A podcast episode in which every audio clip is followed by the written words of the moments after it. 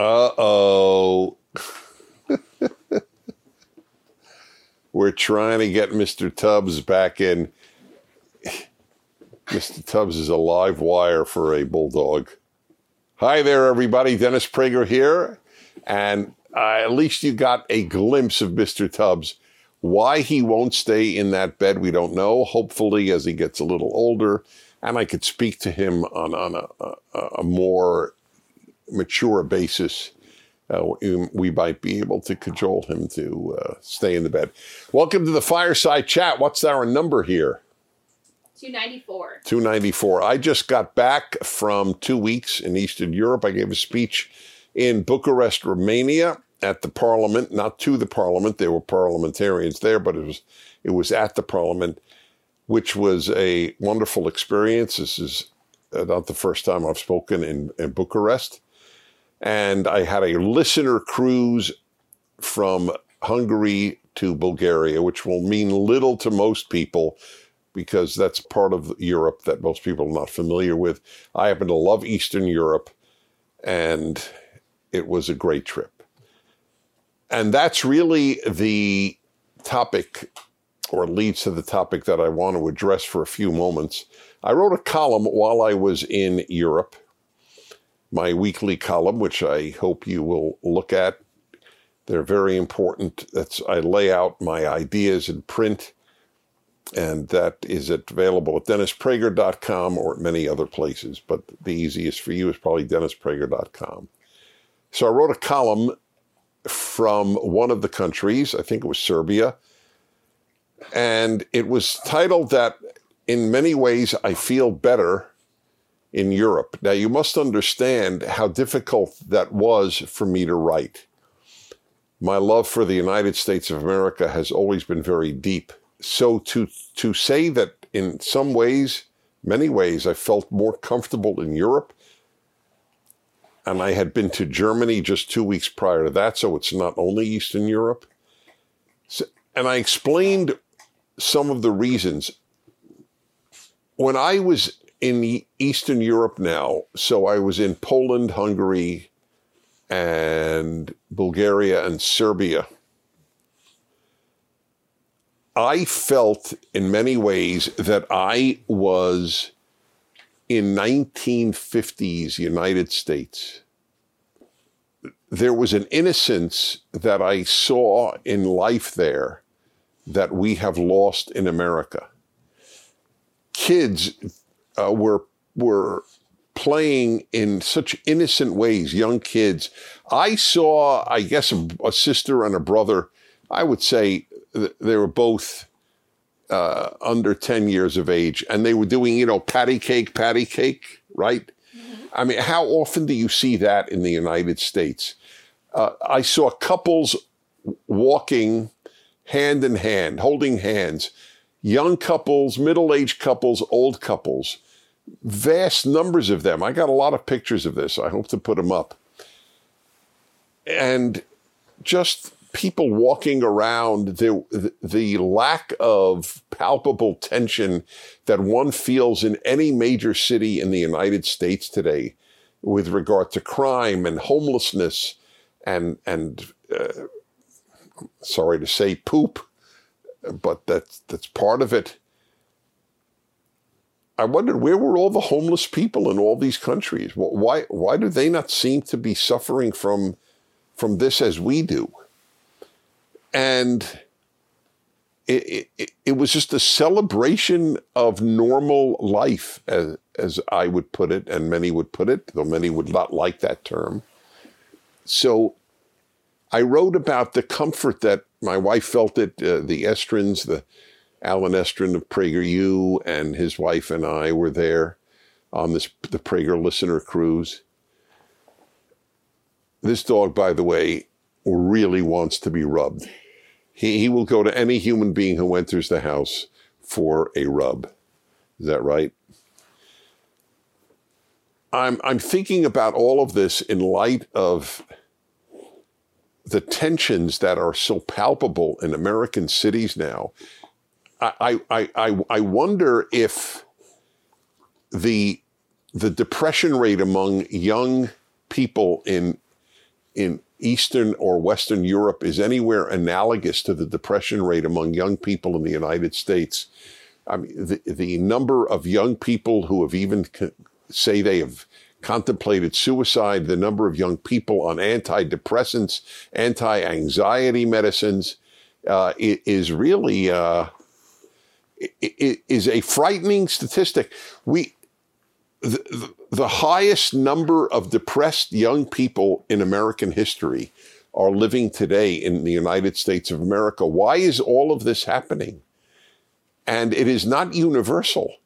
There are, there are issues everywhere in the world. I am not romanticizing other countries any more than I romanticized the United States in the past when I, when I went to other countries. But I have to call it like I see it, the way they say referees and umpires in sports. You have to call them as they see them. I, I don't have a, a, a national or, or ethnic bias here. We are really suffering and the suffering is been induced by some very bad ideas, toxic ideas in the United States, which the world is feeling. I mean, this notion that children should decide if they're a boy or a girl, I can't tell you how sick. That's the only word I can think of. It is sick. It is a sick idea. There are boys and there are girls. My, my dear viewers, you cannot change your sex. You can feel that you are the other sex. You can feel anything, but you cannot, in fact, change it. You can look it, you can take the name of it, you can take the pronoun, but you are not it. This is brand new in, in, in Western history. This is that, that young people are so confused in this regard and you don't have that in Europe nearly to the extent that you have it in the United States. Maybe Canada, but really, I think the United States alone. In, in most European countries, they have basically shut down all these clinics that are that used to work with kids to quote unquote gender affirm, which by the way is Orwellian. If you want to gender affirm, when a girl who's 10 says, I'm a boy, you gender affirm her and say, Yes, I'm affirming that you're a girl. That's that's gen, that's true gender affirming. That's the irony. The word has been hijacked. The, the, that's what I mean about the, the comfort level. And then the homeless. People in uh, in Europe are poorer. Certainly, in, they're poorer in in Eastern Europe by far than in the United States. I mean, but I mean some an, incredibly uh, uh, small sum of money compared to Americans. And yet I didn't see any homeless encampments. I didn't see any homeless for that matter. This is all policy driven. All of this has been induced. The inflation in the United States has been induced by, by the printing of staggering sums of money uh, uh, to be used for often no good reason. Well, anyway, uh, that was some of my thinking in Europe. I had never had this before. I have gone abroad every year of my life since I was 18 years of age, somewhere in the world. I've been to Europe very many times. I studied in Europe when I was in college. And every time I returned to the United States, I would feel like kissing the ground at the airport, whichever airport I arrived at and seeing the American flag and being told by the immigration officer, Welcome home, sir. And now it's not the same. I don't want to depress you, but I, I, I have too much respect. I've felt this for 40 years of broadcasting. I have too much respect for the people who listen to me to just try to make them feel good. That's not my task my task is to tell you the truth as best as I can define it and to have you fight for the values that made Western civilization possible and specifically the United States of America to be a beacon of freedom in a world. Those, those values are being lost. the baseball team in Los Angeles, the Los Angeles Dodgers, honored a group called the Sisters of Perpetual Indulgence just this past week. Honored them. They didn't merely have them do their thing. They, they're men dressed up uh, as some caricature, cartoon figure of a nun, mocking nuns, mocking the Catholic Church, mocking the Christian cross, mocking the crucifix. And the Dodgers, the Los Angeles Dodger baseball team, honored them. They didn't merely have them perform, they honored them. The United States of America has its president live in the White House. The White House had a pride flag hanging from it along with an American flag. Did any other country in the world? I don't know. It's an open question. I don't know the answer. Did any other country in the world have a pride flag, an LGBT pride flag on the residence of the president or prime minister? It's one thing to not persecute and to accept the, the coexistence with as we should, or even be loving toward as we should to any person worthy of being loved. I mean, not every gay, lesbian, bisexual, transgender is a good human being any more than any heterosexual is a good human being. But on the assumption that we just judge people by their character, of course, you love individuals. I have very close, I mean, really close gay couples in, in my life and my wife's in my life. We are godparents to the children of one of these couples. But pride? Have I addressed that? I think I have. I mean, so I won't spend much time now. The idea that one takes pride, a society takes pride in its bisexuals. What is what pride is there? it, it, it's it's beyond belief what, what has happened. All of this is part of a tearing down of the heteronormativity of, of society.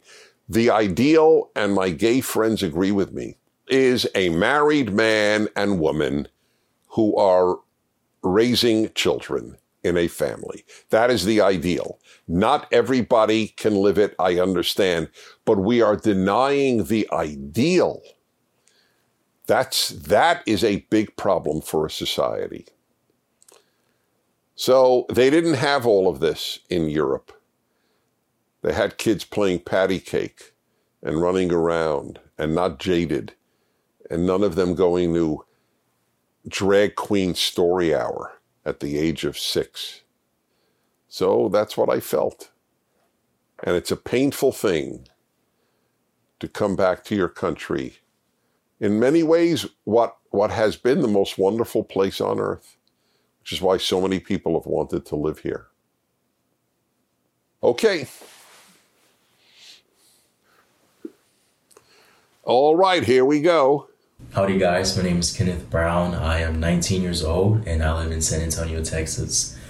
My question for Mr. Prager would be that in terms of debating and honestly just in life in general, when we hear um, or are confronted with opposing ideas, sides over an issue, how would we go or how should we go about it with finding the middle ground of trying to understand their perspective, but not compromise our values and morals at the same time, if that makes sense? Um, thank you. All right, thank you. Uh, you raised a lot of issues, and they're they're not all the same. So you're talking about people in your life with whom you differ. And how do you find a middle ground or how do you let's see and to understand their perspective but not compromise your own values and morals at the same time. Okay, first of all, I don't know what it means to find a middle ground. Uh, what is the middle ground between men give birth and men cannot give birth? What is the middle ground? There is no middle ground. Either men give birth or men don't give birth. So I, I don't fully identify with that ideal. Wanting to understand their perspective is critical. That I do agree with you 100%. I'll tell you my attitude with regard to dealing with people with whom I differ. I hear them, I want them to hear me, but this is my overriding attitude. And many of you may have heard this because I've said this on my radio show for decades. I prefer clarity to agreement. So, this is what I do with people with whom I differ. And I think it's a tremendously valuable thing to do. Say, look, I don't want to win. I'm not looking to win an argument. All I want to do is clarify where we differ. And I have used this approach on my radio show with callers who have differed with me. And it's been phenomenal. First of all, so many times the person can't even figure out, well, well, where, where do we really differ? They don't know. And they, don't have an answer to that. And very often we end up either differing minimally or not differing at all. But that's what you do. Okay, so let's clarify where we differ. You say men give birth, I say men don't give birth. So what, what does that mean? Do you really mean does a biological man give birth? Okay, so I assume the person will say no, of course not. Biological men do not give birth. Okay, so you mean trans men give birth, meaning a woman who says she is now a man. She, being a woman biologically, can give birth. So then it's not honest to say men give birth. You should say trans men give birth.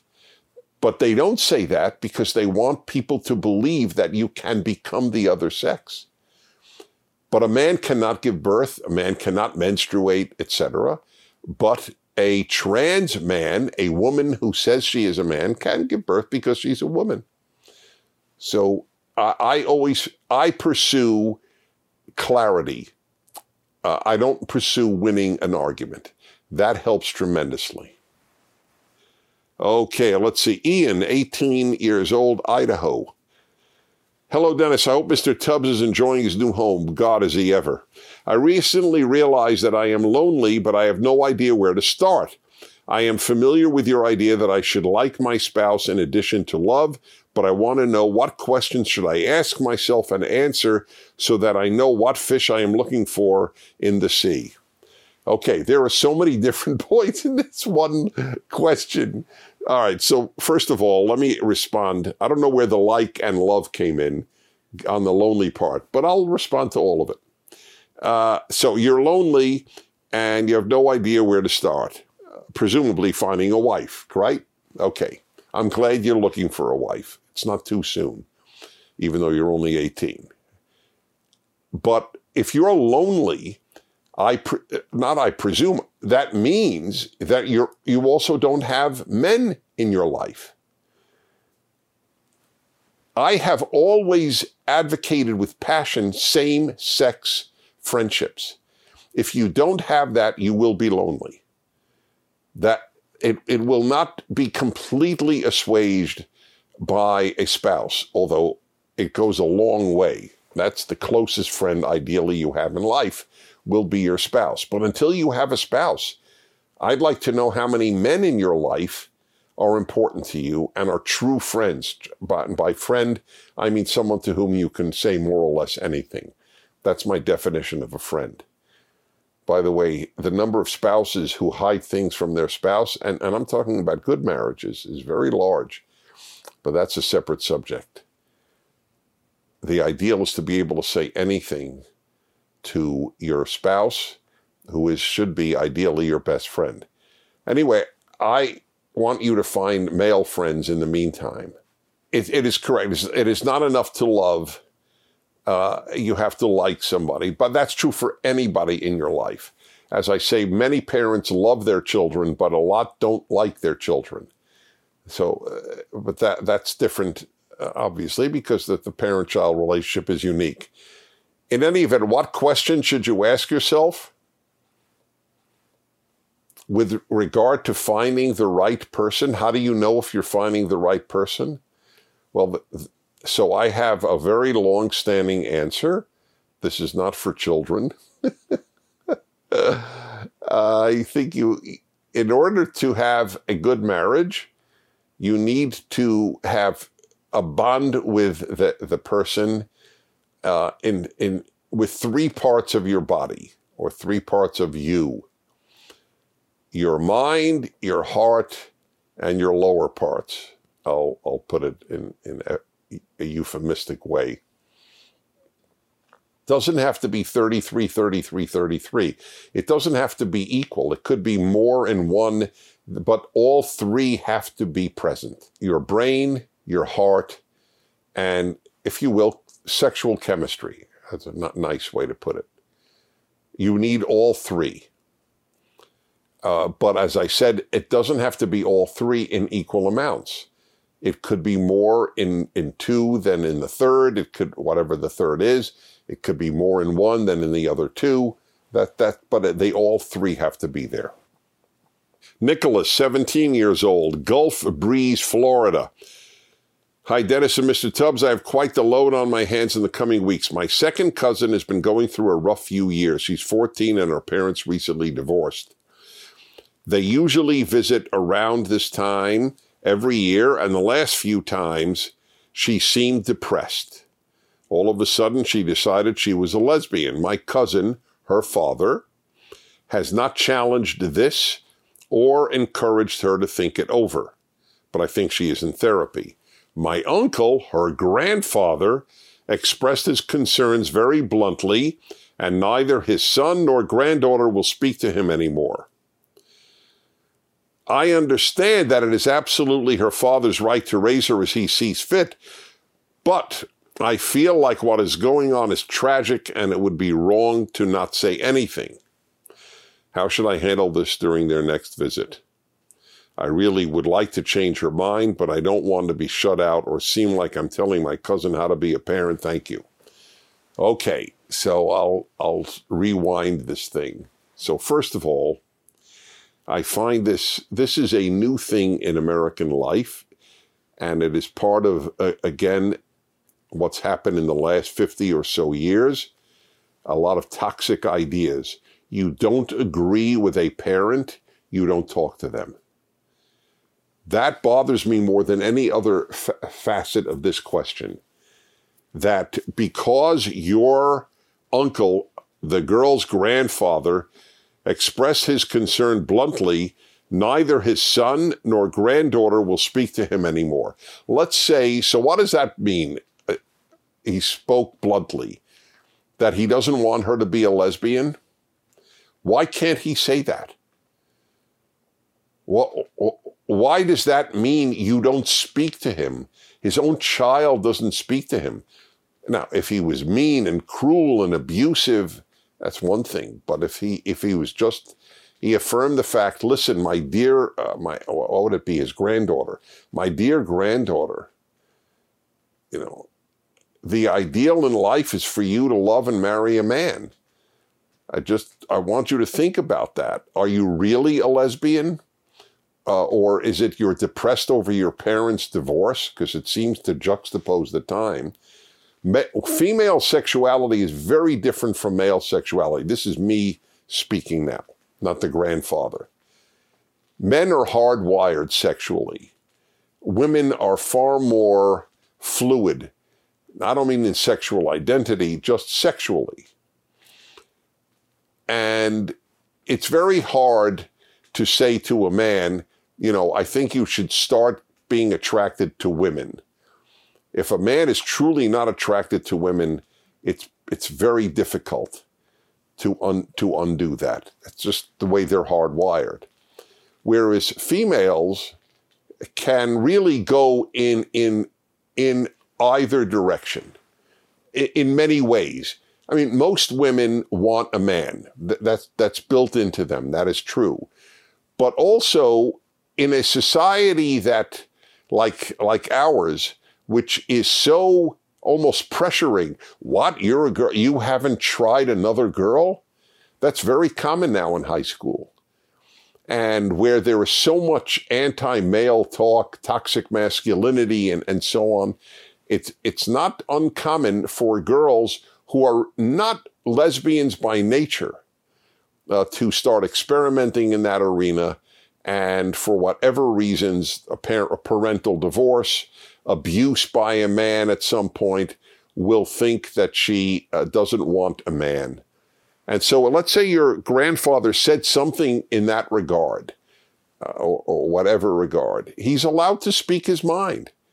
I mean, if he did it uh, truly in an, in an obnoxious and mean way, I, can't, I can't comment on that. But he's allowed to, relatives are, are allowed, especially older relatives, they're allowed to speak their mind.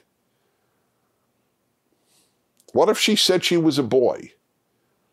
would would her father and mother, uh, the divorced couple, go, "Oh, of course, darling, we love you. Of course, you're a boy." And then the grandfather comes in and says, "You know what? You're a girl. You're not a boy, and you're you're acting out your your, your frustrations or your anger uh, over your parents' divorce, etc., etc." And then would they not speak to the father or grandfather for that reason too? I mean, really, what if she said, I'm a boy? It's hard for me to imagine that at 14, all of a sudden she realizes she has no interest in boys, that her sole uh, uh, erotic and affectionate interest is females. It might well be. I understand that. I have a niece who is a lesbian, and she, she's been married to, to her female partner for many, many years, and I love them both. Uh, this is not foreign to me. But uh, it, the grandfather is allowed to speak his mind. These are very big deals in life. To say, I, I don't want to build a life with a man at 14 is a dramatic thing to say. And it may well be that that is your nature and you have no interest in men. And it may well be that there are psychological components to your saying you're a lesbian. If one is intellectually honest, one is allowed to say that. Within always the context of love, obviously.